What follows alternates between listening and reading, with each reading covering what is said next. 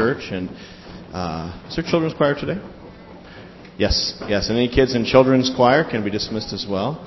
I'd like to invite our guest speaker up here. Uh, as this is our missions conference, uh, it's great to have a, a guest speaker with us. And come on up here, Dick. This is Dick Camp, and he's uniquely suited to speak at our missions conference because he used to be the senior pastor of this church from 1965 to 1970 and has recently been a missionary of this church, which he'll tell you about in a minute. So to, to speak to our church about missions is in a he's in a great position. And you're like you're still like running track and things like that. Is that right? Yes. You're like in like the geriatric Olympics or something, right? Don't you hold some records or close some records or? Yeah. Hey, you're too modest to talk about that. It's pretty I'll, I'll cool. mention it. You'll mention it? I, I, I want to hear. That's really cool. I will. You're still running uh, hundreds and two hundreds, and. Very cool. So really an amazing guy who just never, never gives up. He's just always pushing on to something new, and God's used his life in a lot of ways. So I'm really psyched to have Dick Camp back with us. So can we just welcome him to the, pul- the pulpit here? Thank you, Jimmy.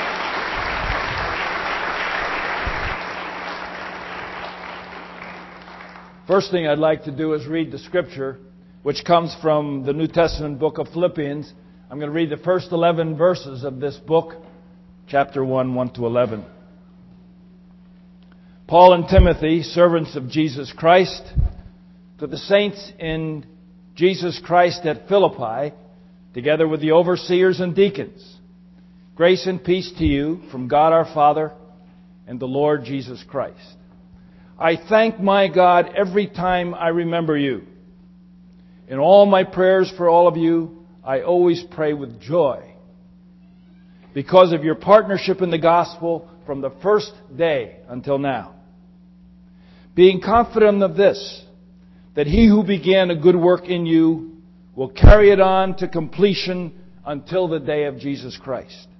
It's right for me to feel this way about you since I have you in my heart. For whether I'm in chains or defending or confirming the gospel, all of you share in God's grace with me. God can testify how I long for all of you with the affection of Christ Jesus. And this is my prayer that your love may abound more and more in knowledge and depth of insight, so that you may be able to discern what is best and may be pure and blameless until the day of Christ, filled with the fruit of righteousness that comes through Jesus Christ, to the glory and the praise of God. Amen. I'm delighted, and my wife Virginia is with me, sitting uh, here next to Herb. Uh, delighted to be back home, South Shore Baptist Church in Hingham. We're thrilled to be part of a growing and dynamic church ministry and to be part of your exciting missionary conference. And as we come back, of course, there are so many memories that flood back into our lives because of our working together with you for these five years. But in coming back, I'm aware of a cosmic momentum. Season to season, year to year, generation to generation. Time moves on, and whether we like it or not, it moves us. And our 50 years of Christian ministry has passed quickly. Memory is like a rear view mirror that as you're driving into the future, you look back on the road you've traveled. And looking back in the mirror of memory, I realize that half a century in the sweep of eternity is less than a picosecond. That's a trillionth of a second in the sweep of eternity. And yet, in God's reckoning, these 50 years have been significant. I think of a 21 year old college grad just starting seminary, joining the staff at the Park Street Church as a seminary intern. And we spent three great years there being mentored by Harold Ockenga and learning missions from that dynamic mission program. And then, after seminary, taking a little church up in East Rochester, New Hampshire, a poverty pocket, but a dynamic church. Tuesday, uh, there was the only semi-pro football team in New Hampshire, worked out of Rochester. Tuesday night we practiced. Thursday night we practiced. Saturday night we played. And I was the sorest pastor in all of New Hampshire every Sunday in the fall. And then we came to Hingham. 1965. I was just the third pastor in this young church. And it was a maturing time for me as a pastor.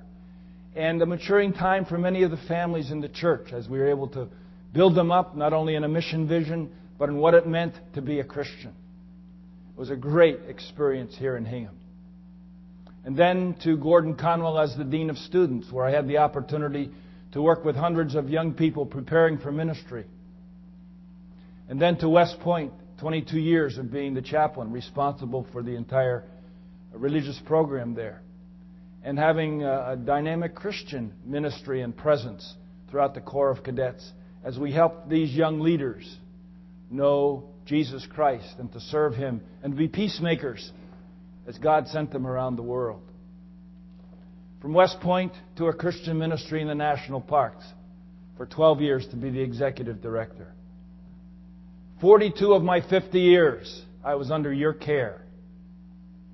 A member of this church, prayed for by this church, buoyed up in ministry by this church. The last 12 years of our ministry actually supported by this church financially as we led the Christian ministry in the national parks. And what came out of your investment? Each year, 200 to 250 college and seminary students would go into national parks. From Alaska to the Virgin Islands, from the Grand Canyon to Acadia in Maine. On Sundays, they would lead worship, Christian worship services. 150 worship services every week in 75 sites in 30 national parks. And then during the week, they would work for concession companies, the hotels, restaurants, and gift shops. And they'd be working beside and living beside hundreds of international students, many of whom had come from countries where the gospel is not welcome. And so there was a ripple effect from the national parks back to the nations that did not know of the gospel. It was a marvelous, marvelous experience. In the reading from Philippians 1 this morning, Paul looks into the rearview mirror, remembering fondly the people in Philippi with whom he had worked so closely. And when he looked, it brought joy to him. He says, I found myself praying for you with a glad heart. He remembered fondly those months and months of sharing the gospel and working among them. And I can say I feel this way about you.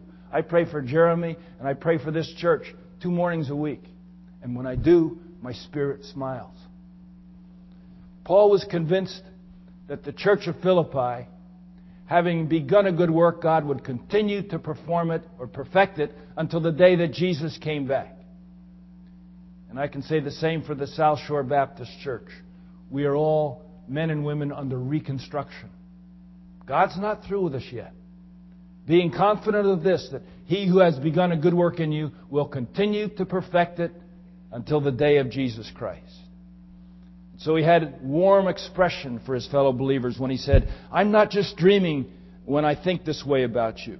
My prayers and hopes have deep roots in reality. You have, after all, stuck with me through thick and thin. God knows how much I miss you. And so he prays for them.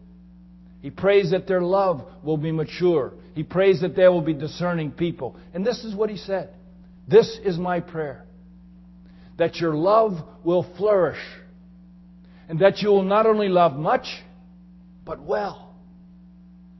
Learn to love appropriately. You need to use your head and test your feelings so that, so that your love is sincere and intelligent, not sentimental fluff.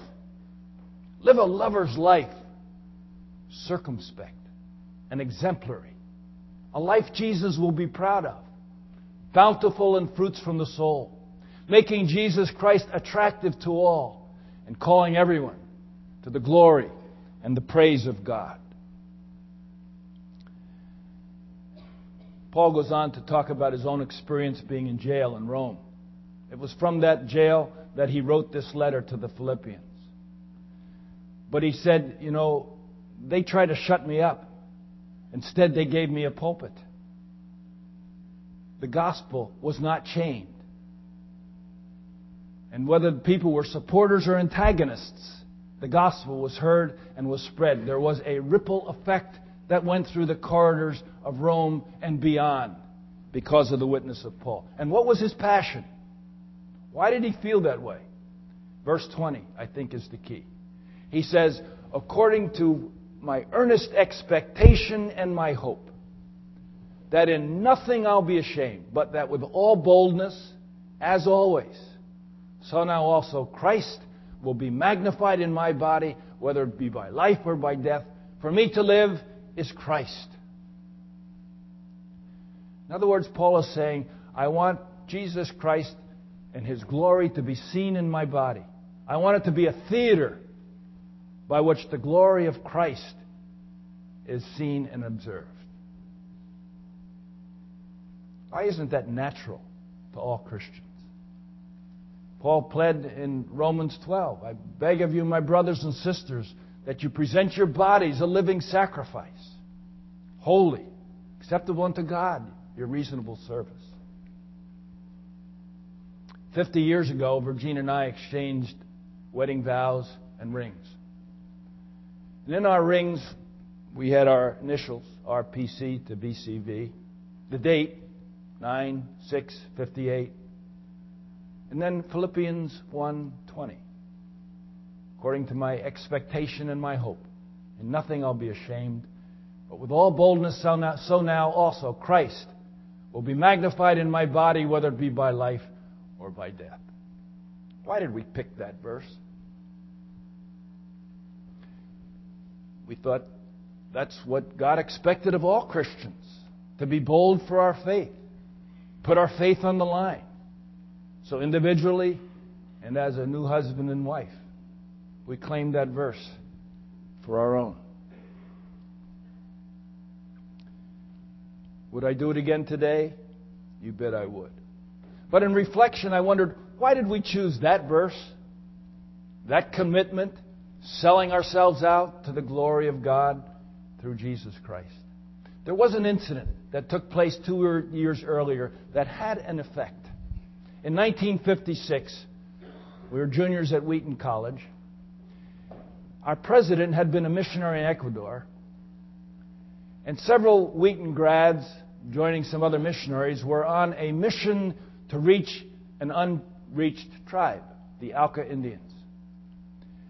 In chapel, there were announcements each day about a, a mission to reach this tribe. We prayed. Then we heard that the mission had not gone well, and there was a possibility that these men were killed. And then came the word all five had ended up at the end of the spear. In time, we got to know more about Jim Elliot, Nate Saint, Roger Youderian, Ed McCully. Elizabeth Elliot became a close friend. We remember the words of Jim, who said, He is no fool who gives what he can't keep to gain what he can't lose. And somehow I associate from one of those or from that, that group the verse Philippians 1:20. According to my earnest expectation and my hope that in nothing I will be ashamed, but that with all boldness as always, so now also Christ will be magnified in my body, whether by life or by death. For me to live is Christ, and to die is gain. Think global, act local. I learned that at the Park Street Church as that seminary intern. I was blessed to be part of a dynamic mission program not far from here. And in those indelible years, I remember Dr. Ockenga saying, The mission of the church is first missions. God will bless the church that puts missions first. Think global, act local. It was also his philosophy that to support that from the resurrection appearances of Jesus. He said Jesus, after his resurrection, could have gone right back to the Father, but he didn't. Didn't. He hung around for 40 more days. Why? He wanted to make sure that his disciples knew three things his person, his program, and his power.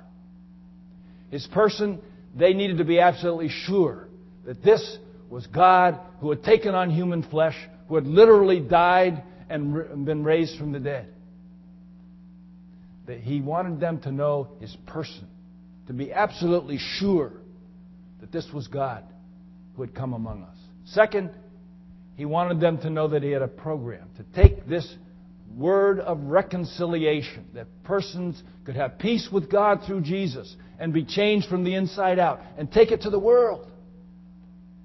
Third, he wanted them to be sure that there was a power that came from God to equip them to do this.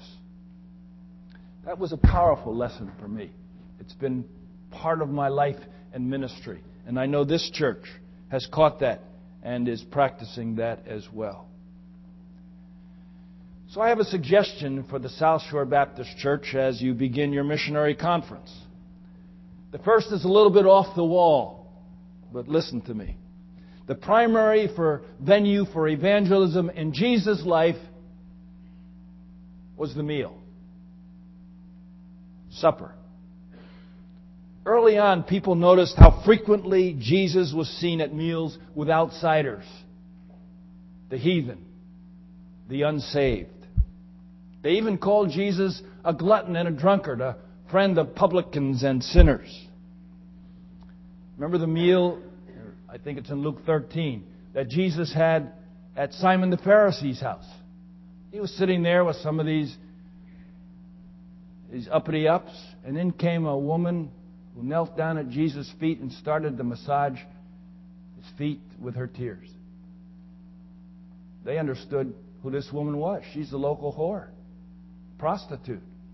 If he was who he claims to be, he certainly would know what kind of woman is ministering to him. And then Jesus said, My friend, my daughter, go. Your sins are forgiven. Go and sin no more.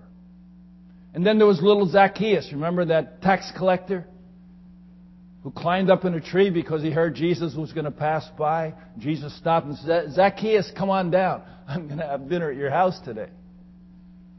And when Jesus finished that meal with the outsiders, he said, Today salvation has come to this house. Oh, there was the call of Levi, another dinner meal. God's blessing, and people were changed. And then, of course, there was his favorite B&B up in Bethany with Lazarus, Mary, and Martha. Coffee was always on. And when they heard Jesus was coming, they baked the muffins, and if he brought his disciples, they just put more water in the soup. But Jesus spent time at meals. That people got to see him. They heard his story, and people were changed. Think global. Act local. In the epistles, there are many passages that show how a shared meal became a local practice in early church for participating in the Jesus work of salvation. And even today, in this mealtime which is becoming rarer in American homes. But even today, mealtime with family and friends and guests is the most important natural setting for the working out of personal and social implications of the gospel. What a great place to be able to invite neighbors, hear their story, and let them hear your story. To invite guests and strangers to your home to share around your table for a meal, to hear your story, and for you to hear their story. It may be that the sharing meals in our home is the most natural form of sharing the Jesus work of salvation here. Hebrews 13, in fact, says this Be sure to welcome strangers into your home. In doing so, some people have welcomed angels as guests without even knowing it. Someone else has said, always treat your guests as angels, just in case.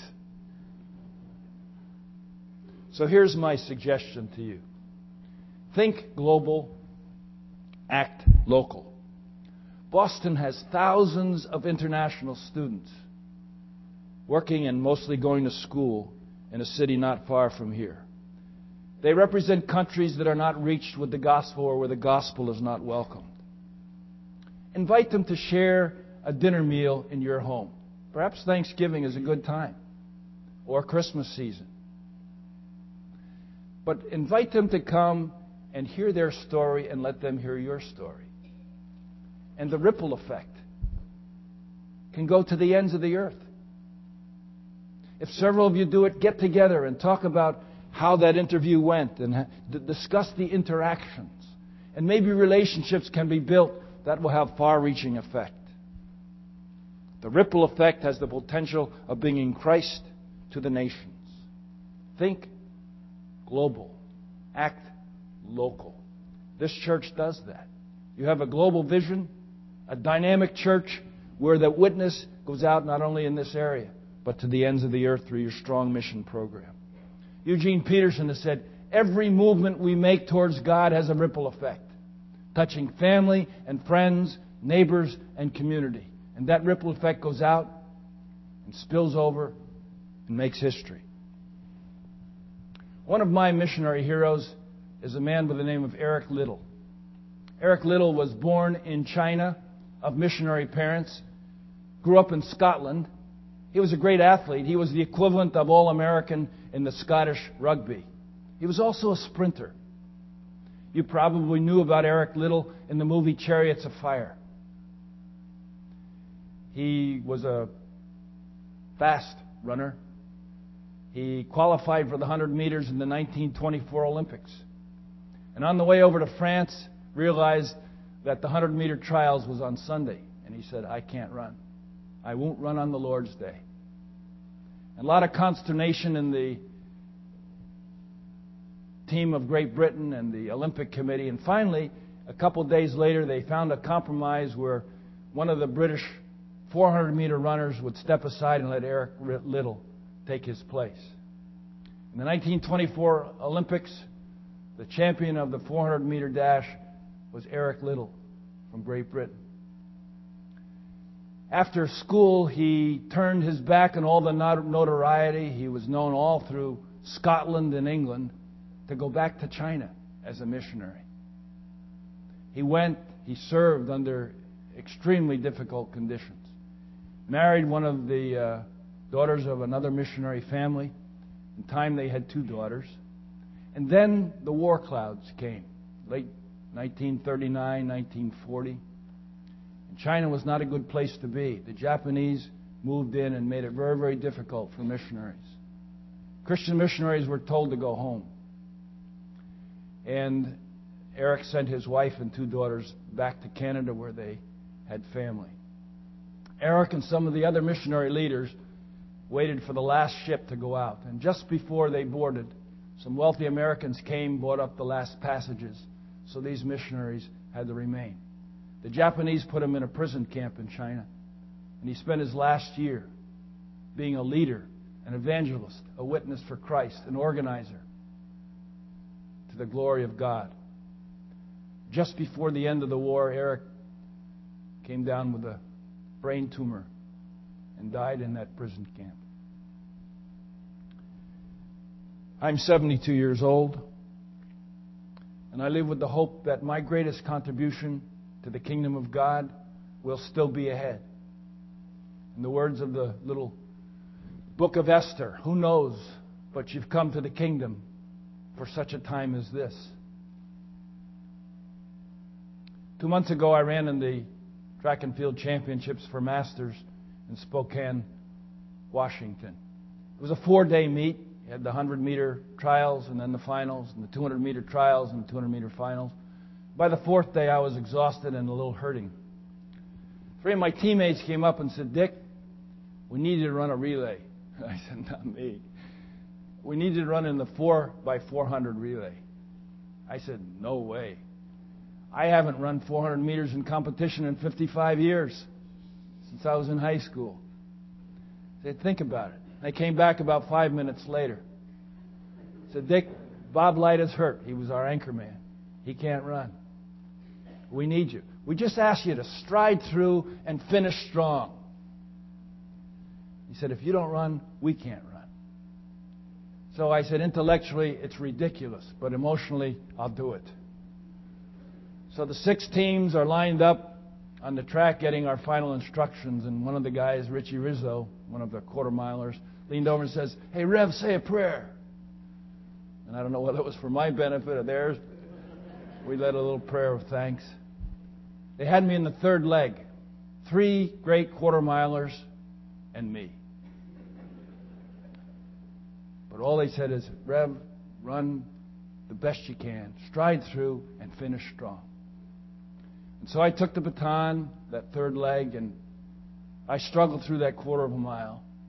Going back the last hundred meters, everything was shutting down and hurting. All I could hear was, finish strong, finish strong. And I got the baton into the hands of Mac Stewart from Houston, Texas. Mac, a great quarter mile, and he came around, and we won the gold. Stride through and finish strong. That's what I want to do, and that's what I want you as a church to do. Stride through and finish strong. Be on Jesus' relay team. You can't do it alone. But as a church, as we work together, we can do amazing things. Paul said it to the Corinthians, and I'll say it to the South Shore Baptist Church. You've all been to the stadium to see the athletes race. Everyone runs, one wins. Run to win. All good athletes train hard. They do it to get a gold medal that tarnishes and fades. You're after one that's gold eternally. I don't know about you, but I'm running hard for the finish line. I'm giving it everything I've got. No sloppy living for me. I'm staying alert and in top condition. I don't want to get caught napping, calling others into the race, and then missing out myself. 1 Corinthians 9 from the message. Folks, be on Jesus' relay team. Give it your best and finish strong. Amen.